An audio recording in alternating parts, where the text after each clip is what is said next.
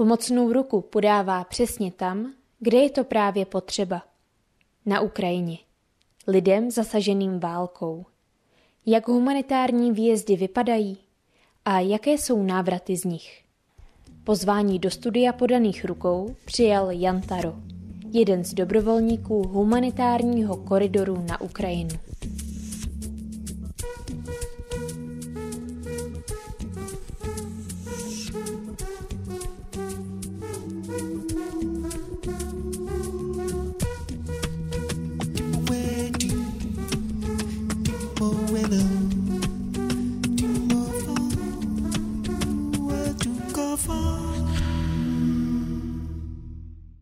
Ahoj Honzo. Ahoj, ahoj. Kdy jsi se poprvé vydal na Ukrajinu a jak na tu cestu potom vzpomínáš? Byla v něčem třeba jiná oproti těm následujícím? Poprvé jsem se na Ukrajinu dostal, když jsme jeli za humanitární koridor do Mukačeva a tam jsme jeli připravovat kuchyně pro projekt Kitchen for Ukraine, který se vlastně zaměřuje na to, že se snaží na místa, které třeba nemají dostatečné zázemí a ne- nedisponují takovýma prostředkama, aby mohli ty vnitřně vysídlený občany nějak nakrmit a poskytnout jim základní potřeby, tak které na těchto místech vlastně připravují kuchyně, buď postaví kuchyň, anebo zrekonstruují prostor v nějaké budově, která slouží v tomto momentu pro uprchlíky. A ta cesta byla plná, plná nějakých očekávání a, a představ, jak to asi bude vypadat. A Naplnili se? Naštěstí ne. Já jsem si představoval tu situaci už trošku napjatější hnedka za těma hranicema, ale ona, ta západní strana Ukrajiny, která vlastně sousedí ze státy, jako je Polsko nebo Slovensko, tak není až tak nebezpečná, i když doteď tam dochází k nějakým, řekněme, docela random útokům, občas tam něco dopadne, spíš na místa, jako je třeba Lvov nebo tak. Mm-hmm. A já jsem si to představoval jako, že okamžitě přijedu na místo, kde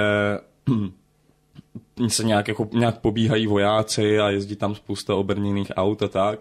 Oni tam jsou hlídky a, a vojáci tam jsou, ale fakt ta atmosféra nebyla tak jako hrocená, jak jsem si ji představoval. Co mě zarazilo bylo to, že když jsme vlastně vjeli na Ukrajinu, tak hodně tam na člověka vdýchne, vdechne já to nechci nazývat jakože nacionalismus, protože mm-hmm. spousta lidí si to představuje trošku jinak, než to je, ale ti lidi opravdu milují svoji zem. A ta národní hrdost? Je to tam, přesně tak bych to řekl asi, asi spíš. Takže jsou tam všude vidět vlajky a dokonce i ploty třeba přes mosty, tak jsou žluto-modrý prostě mm-hmm. a mhm. je tam hodně jako cítit to, že ty lidi mají tu svoji zem rádi a že, že ví, za co teďka bojují a že to je asi nějaká jejich, jejich svoboda a představa toho, jak chtějí žít, takže... Mm-hmm. Takže tak. A co všechno jako dobrovolník humanitárního koridoru na Ukrajinu děláš? Tam je těch činností spousta, protože je i spousta věcí, co je potřeba udělat a jsou to věci, které, jsou to věci od zavážení humanitární pomoci přes nějakou komunikaci s lidma, kteří třeba se na nás obrací s pomocí a komunikace s lidma, kterým tu pomoc vezeme a Teďka například, než jsem jel z Oděsy, tak vlastně to hodně bylo o tom, že jsem vozil humanitární pomoc do měst, jako je Ježíši, teď mi to vypadlo, pardon. A... Ježíši Kriste, Baštanka, mm-hmm. pardon. Baštanka, Mikolajiv a tady tyhle ty města, které jsou dál na východ. A zároveň s tím, jak jsme působili v Odese, tak jsme se snažili navázat spolupráci s dalšími neziskovými organizacemi, které tam sídlí a které už tam nějakou dobu fungují. Některé delší dobu, některé od začátku války. Takže to bylo hodně, jak jsem říkal, o, o skontaktování se, propojování se, ale zároveň řízení, ježdění po mhm. Ukrajině. A dařilo se propojovat nebo spolupracovat s těmi humanitárními organizacemi, co jsou tam? Já bych řekl, že určitě, jakože tam v začátku jsou všichni hodně opatrní, protože tam působí i spousta no, organizací, které, které spíš jako zneužívají tu pomoc, která se k ním dostane, o které tvrdí, že ji třeba vozí dál, tak ji rozprodávají nebo mm-hmm. podobně. A pokud jste někdo nový, což my naštěstí úplně až tak jsme nebyli, protože už jsme tam, než jsme kontaktovali na spolupráci, tak už jsme tam vozili nějaké věci, už o nás věděli, mm-hmm. že nějakým způsobem zařizujeme logistiku a účastníme se na Ukrajině, ale i tak jsou tam všichni opatrnější a mají strach, aby třeba to, co tam budují pomalu, tak aby potom nebylo diskreditováno tím, že začali spolupracovat třeba s někým, kdo je namučený v něčem, co není úplně jako fair a legální ale musím říct, že po, já jsem tam byl měsíc a půl, nebo přes měsíc, a po tom měsíci, co jsme tam vlastně s kamarádem, s Martinem, co jsme tam působili, tak se nám podařilo tu spolupráci navázat tak, že je to až přátelské. Mm-hmm. Člověk se s těmi lidmi poznává a, a podstupuje s nimi situace, které nejsou, řekněme, úplně běžné a úplně běžně je nezažiješ. A teďka bych řekl, že jsou to spolupráce, které opravdu vychází a které fungují, protože si věříme, je tam ta důvěra a, a něco jsme spolu zažili, takže mm-hmm, řekl bych mm-hmm. že jo, že to teďka je funkční, naštěstí. Zmínil jsi, že něco takového jen tak nezažiješ. Ocitl se z někdy v bezprostředním nebezpečí? Hele, tohle to byla...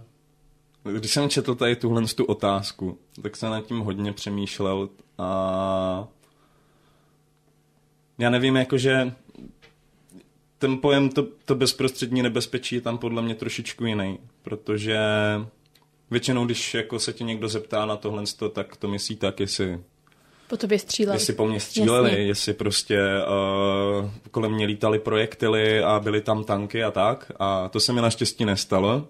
Dobře, a jak jsi se cítil teda? Hele, cítíš se tam asi svým způsobem furt trošku v ohrožení, mm-hmm. jo, protože i ty města, které, které jsou dál od té frontové linie, dál, jakože ono, co je dál 100 kilometrů, jo, to prostě už je docela blízko, mm-hmm. tak se ocitají často pod palubou raket. A moje úplně nejvíc bezprostřední nebezpečí asi bylo, když jsme v Mikolajevu rozdávali vodu a třeba kilometr od nás začaly dopadat rakety a slyšeli jsme několik výbuchů po kterých jsme se teda rychle sebrali, dodělali jsme svoji práci a odjeli jsme z Mikolajeva, jak to jen nejrychleji šlo. Ale zároveň Víš co, ona když tě jako probere raketa, která ti vybouchne kousek nad hlavou prostě minutu před budíkem, tak jsi jako svým způsobem taky v bezprostředním, bezprostředním no, nebezpečí. A ani jako se nikam nepřibližuješ a jsi na místě, kde si myslíš, že ti nic nehrozí, ale i tam se může něco stát, mm-hmm. jo. Byl případ, kdy jako dopadla raketa 30 kilometrů od našeho skladu v Bučači v centrální Ukrajině a jasně nebyl to ten sklad, ale člověk ví, že příště to ten sklad být může, takže jako mm-hmm. tam je ten pojem bezprostřední nebezpečí podle mě trošku jinačí, no. Do Brna se zvrátil na konci června. Jaká tam byla v té době situace, no, tedy na Ukrajině, mm-hmm. v těch městech, kam jsi jezdil?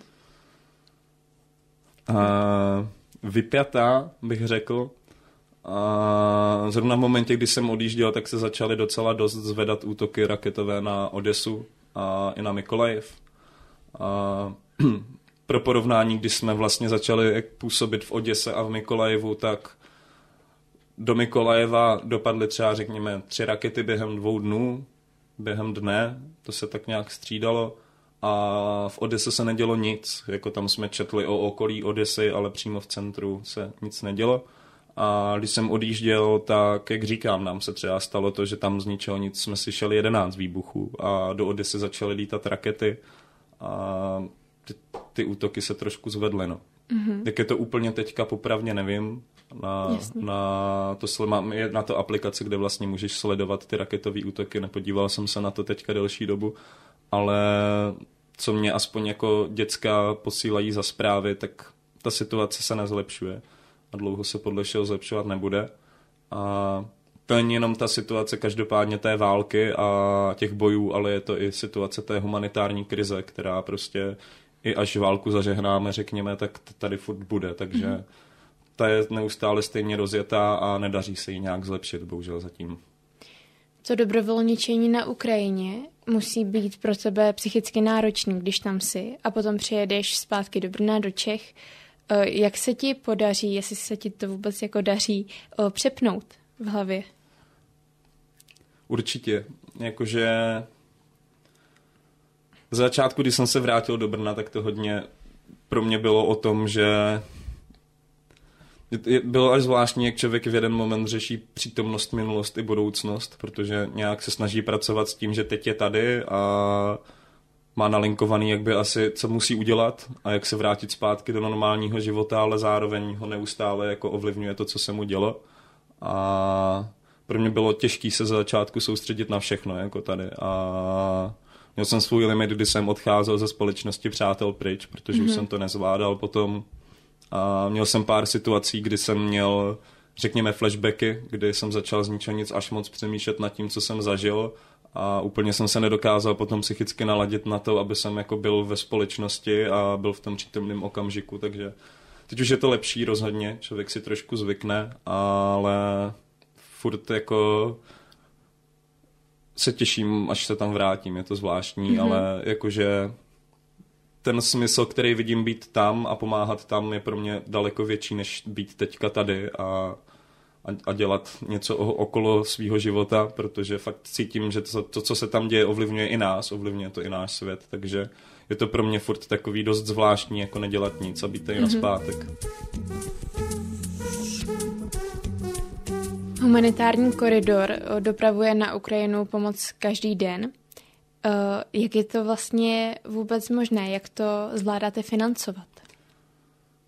Tak z začátku nám určitě hodně pomáhala ta solidarita lidí, která se objevovala a máme vlastně transparentní účet, kam nám lidi můžou posílat peníze a byly, byla spousta materiálních sbírek, které jsme vlastně buď dělali u sebe ve skladu v Praze nebo na jiných místech republiky a zároveň jsme se snažili oslovovat i jiné neziskovky nebo respektive sběrná místa, kde se tahle mm-hmm. ta materiální pomoc sbírala s tím, zda tady tuhle tu pomoc můžeme doručit dál. Jako samozřejmě, že ta intenzita, kterou dokážeme teďka na Ukrajině pomáhat, se trošku zmenšuje tím, že ani ta solidarita není tak velká. A musíme daleko více přemýšlet nad tím, koho oslovit, snažíme se oslovovat ostatní neziskovky, snažíme se oslovovat ostatní objekty, o kterých víme, že na Ukrajině pomáhají. Co vlastně děláme od začátku, ale byla tam ta úměra toho, že dřív tam víc fungovaly ty sbírky od lidí a spíše jsme se to snažili doplňovat a, a spíš si udělat ten příjemný bonus v tom, že oslovíme nějakou větší firmu, mm-hmm. ale teďka už je to čím dál víc o tom, že musíme oslovovat ty větší objekty a těch sbírek tolik není, takže... Jasně. A jak to máte s logistikou? Jak vlastně velká je ta dobrovolnická síť humanitárního koridoru? Ty, to by jsem ti, to by jsem ti vysvětloval dost složitě asi. A tam je jako kdyby nějaký, řekně, nějaký jádro těch dobrovolníků, které působí za koridor a potom je tam spousta ještě externích objektů mm-hmm, nebo mhm. externích lidí, řekněme, kteří nám pomáhají, který, kteří třeba, když mají cestu na Ukrajinu nebo jedou sami za sebe, tak pomáhají s logistikou i nám. Ale Jinak nevím, no, jak by jsem ti tady tohle to popsal, jakože... Kolik vás tam potom jezdí na tu Ukrajinu? Ty jsi zmiňoval jednoho kolegu. Já jsem zmiňoval jednoho kolegu, s tím jsem byl v Oděse, v Oděse a řekněme, že těch řidičů může být okolo deseti, mm-hmm. deseti mm-hmm. takových stálejších, co pro nás jezdí, anebo nevím, jak to říct, jezdí s náma a absolvují cesty na Ukrajinu, znají se s náma, spolupracují s náma ten stav se vlastně mění i podle toho, kolik je zrovna dobrovolníků, což je taky jako situace, která se spíš zhoršuje, než zlepšuje, mm-hmm. protože těch dobrovolníků není tolik.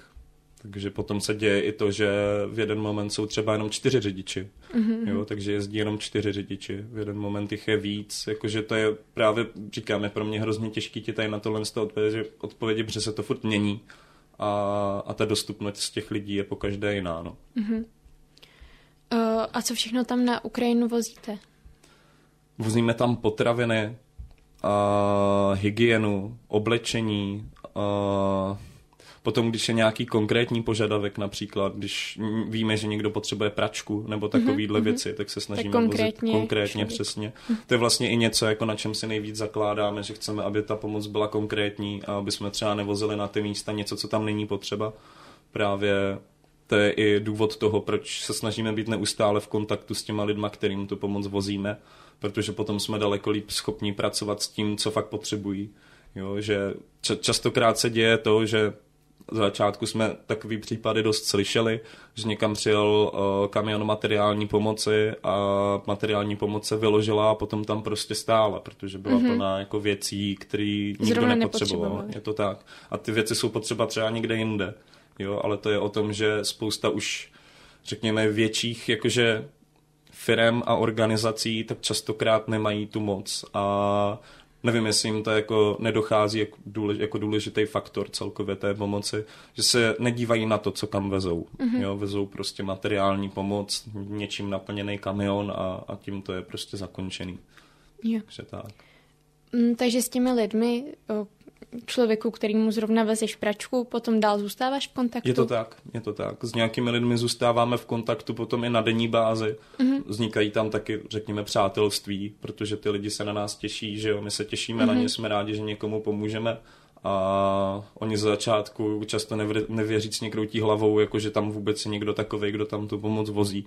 Takže se tam jako fakt buduje takový docela silný most mezi těma lidma a s nějakýma zase komunikujeme na bázi, že když něco potřebují nebo se dlouho neozývají, tak mm-hmm. si mhm. napíšeme, Jasně. ale není to třeba tak časté. Ale většinou ano, známe se s těma lidma osobně, někdo od nás, organizace s nima udržuje nějak kontakt. Mm-hmm. A odpojilo ti něco z těch cest v hlavě, nějaký konkrétní příběh, na který jen tak nezapomeneš? Nějaká situace, kromě těch raket? Hele, asi celý ty tři měsíce jsou docela dost takový mm. jako k neuvěření, ale... Nabitý. Hele, asi je to docela vlastně, je, je to i z toho dne, kdy, uh, kdy tam dopadaly ty rakety. A protože ono to bylo docela dost zvláštní, ty rakety tam začaly dopadat v momentě, kdy my jsme vlastně čekali na další příchozí lidi a nějaký pán starší si mě tam vytáhl ven s tím, že mě začal z auta, s tím, že mě začal ukazovat videa, jak tam dopadaly rakety předchozí dny. A začal se mě ptát, jestli jako chci vidět, co ty rakety zničily, co se tam stalo. Tak jsem jako řekl, že jo, že by jsem se podíval, že mě zajímá, jako, mm-hmm. co se tam děje. Tak mě ukazoval ty místa a prováděl mě a, a ukázal mě místo, kam si chodíval prostě sednout do parku, nebo spíš takový parčík, co měli před domem, tam byly stopy prostě šrapnelů a raket. Ukázal mě zničený obchod, další obchod zavřený a takhle postupně mě provedl aspoň jako na tom kousku okolo toho sídliště. A vlastně v momentě, kdy jsme se otočili, že půjdeme k autu, tak se ozval první výbuch. To byla vlastně moje první zkušenost jako s výbuchama tak jsme se přemístili do auta a když jsme chtěli odjet, tak ten pán za mnou přišel a hrozně silně mě objal a řekl mi, že je hrozně rád, že jsme přijeli a že, se, že to tady pro ně děláme, ale že to není místo, kde bychom teď měli být a že se máme okamžitě sebrat a máme okamžitě odjet pryč. Mm-hmm. A pro ně bylo hrozně zvláštní toho pána po tady tom všem tam vlastně nechat otočit se a odjet pryč, mít tu možnost jako odjet a říct si, že tady na tom místě nemám být, tak odjíždím a vidět, že ty lidi tam zůstávají. To mm-hmm. byl jako kdyby moment, který jsem si v hlavě přebíral hrozně moc dlouho, že je vlastně jako hezký mít takhle asi na výběr, ale ne všichni mají, no. Úplně mám z toho husí kůži teď, z toho tvýho vyprávění. bylo takový silnější pro mě.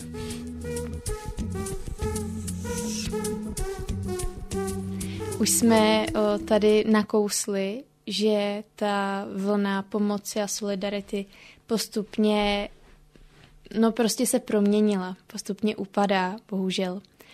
Zatímco se na začátku všichni snažili aktivně pomáhat, jezdili zběsile na hranice, přispívali na sbírky, teď je to trošku v útlumu. Jak tohle vnímáš? Všiml jsi z toho? Asi, asi předpokládám. A no. co vás motivuje pořád pokračovat? Já si myslím, že za začátku to bylo hodně způsobené tím, že lidi nevěděli, jak moc se jich to dotýká a spousta lidí, neříkám, že všichni, ale velká část, aspoň mně to tak přijde, potkávám se s tím hodně, byla motivovaná pomáhat, protože si myslela, že to třeba zasáhne do jejich komfortní zóny daleko víc, než je pravda, mm-hmm. než je to teď. Všichni pochopili, že vlastně tady válka asi nebude hnedka a že to není tak horký a nemají důvod pomáhat protože z ničeho nic toho, co vnímali jako společnou věc, a to je válka v Evropě, tak už to tak nevnímají a mají pocit, že jsou nedotknutelní. A lidi prostě, když mají pocit, že jim nic nehrozí, tak mají malou motivaci k tomu něco dělat a nějakým způsobem pomáhat. Ona to bohužel není moc pravda. Mm-hmm. A to, že ta válka před sebou tlačí nějakou humanitární krizi, je fakt. A pokud se ta humanitární krize nepodaří zastavit, tak dojde i sem. Ale to už se vysvětluje trošku jinak. Potom je tam samozřejmě ta část lidí, která nemá už ty prostředky, nemá už ty finance a jako ono, ono to dík, díky bohu to není častokrát ani o tom, že ty lidi by třeba neposlali nic, ale ta vlna pomoci se zmenšila na to, že už třeba, když to řeknu hloupě, tak to není 1500, ale třeba 5 kilo, jo, mm-hmm, co třeba mm-hmm. pošlou měsíčně nebo tak. Což se zase dá pochopit, že někdo to má takhle a nemůže si dovolit jako se tady mm-hmm. tomu věnovat a tady do toho posílat prostředky dlouhodobě v takovýmhle velkým počtu. Takže tak. Ale samozřejmě už to není horký téma a, a spousta lidí už to prostě neřeší, no ta válka pro ně neexistuje. Ale ono to není jako, to není třeba uh, jenom naší otázkou, ono je to otázkou i Ukrajinců třeba. Mm-hmm, Protože ti, co bydlí na západě a ti, co mají pocit, že ta válka se u nich neodehrává, tak se o to taky až tak nezajímají. Jo, samozřejmě to není tak jako tady, tam nějaký malý mm-hmm. zájem o to je, furt je to jejich země, ale taky, jako, že by si šli ve vlně solidarity, se říct nedá. No. Mm-hmm. A ty jsi říkal, že ti to hodně naplňuje. Přesto se zeptám, byl nějaký moment, kdy jsi třeba mm, přemýšlel, že už s tím skončí, že už toho na tebe bylo příliš? Hele, vlastně to, že už to tam na mě začalo být trošku, trošku moc, v jeden moment byl i důvod, jeden z důvodů toho, proč jsem ho tam odjel trošku rychleji, než jsem chtěl, mm-hmm. protože ono to tam je fakt jako v nějaký momenty docela dost hustý a ty témata, co tam člověk řeší, jsou trošku někde jinde. Jako, jo, že uh, to, proč se hádáme třeba tady častokrát a o jakých věcech, tak tam je to úplně jiný. Tam se člověk prostě hádá se svým kamarádem z organizace kvůli tomu, že nechce, aby se doručovalo jídlo tam, protože víš, že to jídlo by se mělo doručit spíš tam a neustále tam řešíš fakt zvláštní uh, bytostní témata je to takový docela, docela těžký, takže já jsem si v jeden moment určitě řekl, že potřebuju odjet domů a že je to na mě mm-hmm, moc, mm-hmm. Jakože, ale furt je tam furt je to něco, k čemu se chci vrátit a co mě ukázalo velký smysl mm-hmm. a co chci dělat. A ty se předtím ptala, co nás motivuje do toho. Na to jsem ti neodpověděl. Můžeš a... teď. Hele, tam, je to, tam jde fakt cítit, že ty lidi, kteří se tam sjeli, jsou lidi, kteří fakt uvažují trošku v širším spektru a jsou to hlavně všechno mega citliví lidi. Mm-hmm. Jakože já musím říct, že třeba lidi, co máme v koridoru, moji kamarádi z tady té neziskovky, tak je to jedna z nejspecifičtějších a nejúžasnějších jakože skupin lidí, protože jde vidět, jak, jak uvažují jeden nad druhým a starají se jeden o druhýho a takhle tu starost předávají i dál těm Ukrajincům a těm lidem, kteří potřebují pomoc. A každý tam má docela dost jako silný zároveň ty subjektivní body motivace a někdo tam má přátelé z Ukrajiny, protože co si budeme povídat, Ukrajinci tady u nás nějakou dobu mm-hmm. žijí, že jo, takže známe nějaké je jako třeba zvláštní vidět, jak někteří lidi zmizí postupně jo, z života. Od té doby, co začala válka na Ukrajině, tak mě třeba odjeli dva kamarádi. Jo, a je to prostě, když jsem si přehrával ten důvod toho, proč ty lidi odjeli pryč a snažil jsem se to nějak pochopit, vlastně ty lidi, kteří jsou stejný jako já a, a vyrůstali v tom podobným, v čem já, tak z ničeho nic odjeli do země, kde je válka a, a se, svýma, se svýma kamarádama bojují na frontové linii a pro mě bylo tak nějak dali jako možnější se do toho vžít a, a pochopit to tím, že to byli lidi, který jsem potkával a který znám už delší dobu, takže mm-hmm. takovýhle motivací je tam spousta.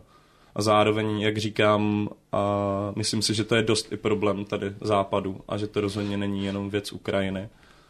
Na tom se asi tam shodneme taky všichni, že už, už teďka jde vidět, co ta válka způsobila tady. A může to být horší, takže Říkáš, na tom se shodneme všichni. To mi připomíná, že kolem Ukrajiny teď panuje hodně, nebo ne teď, vlastně od začátku války, spousta mýtů, dezinformací, které i naše podané ruce se snaží vyvracet. S čím jsi se setkal? Jak na ty dezinformace a mýty reaguješ? Jak se ti to poslouchá, když tam ty potom jsi reálně, fyzicky? Hele, já z toho mám srandu asi. Jo? Jakože, no, v začátku mě to štvalo a byl jsem hodně hádavý a hodně mm-hmm. kousavý a to jsem tam ani nemusel být, jakože to už myslím si, že pokud člověk není líný a nechci být prostý, tak nebudu.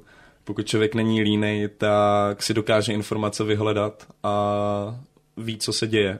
Jo, těch zdrojů bylo spousta, bylo spousta neoficiálních zdrojů, pokud chceme říct, tak tě, takový, takových zdrojů, který působí neovlivnitelně. Jo, někdo by tady mohl prostě říct, že naše západní média jsou ovlivněné a podávají nám informace, jaké chceme.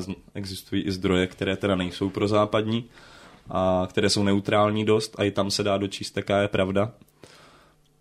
Na to se podle mě nedá reagovat. Jakože mm-hmm. uh, většina tady těchhle z těch lidí, kteří tomu věří, tak tomu věří, protože tomu věřit chcou a myslím si, že sami mají nějaký svý problémy, které si potřebují vyřešit a tohle je pro ně jenom cesta, jak vybíjet frustraci mm-hmm. tím, že krmí nějakou nenávist.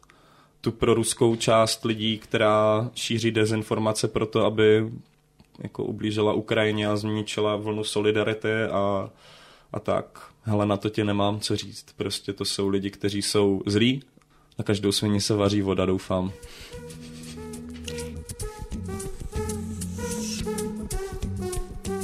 Co je teď aktuálně na Ukrajině nejvíc potřeba?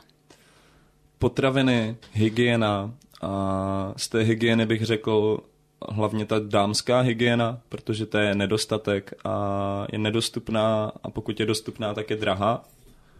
A bude teďka zima, takže jsou to i deky, spacáky a oblečení, oblečení pro děti, dospělé, Těch věcí je hodně a pokud by někdo chtěl doopravdy pomoct a poslat co třeba řekněme nejkonkrétnější balíček, dá se to najít u nás na webových stránkách. Máte tam, tam nějaký seznam? Máme tam, tam seznam uh-huh, věcí, super. je to tak, co teďka aktuálně nejvíc potřebujeme. Uh-huh. A je tam teda i ten uh, transparentní účet? Je tam i ten transparentní účet, je to tak. Na který pořád Sbíráme, asi je to tak, je to Super. tak. Tam se vlastně lidi můžou dočíst o projektech, o, pro, o projektech, které zrovna teďka děláme. Je tam, jak říkám, seznam věcí, co sbíráme, kontakt na nás, pokud by se chtěl někdo na něco zeptat. Nebo, nebo být dobrovolníkem. Nebo být dobrovolníkem, přesně tak, může se nám ozvat a říkám, tam vyčte všechno, takže... Takže stránky humanitárního koridoru. Je to tak. A chystáš se na Ukrajinu teda vrátit? Kdy tam jedeš?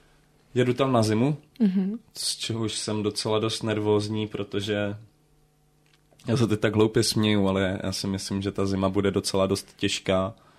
A na spoustě míst, kde jsme byli a o kterých jsme slyšeli, tak nejde voda, nejde elektřina, nemůžou se zatopit. A teďka v létě se to dá zvládnout, ale ta zima si myslím, že by mohla být docela, docela problém.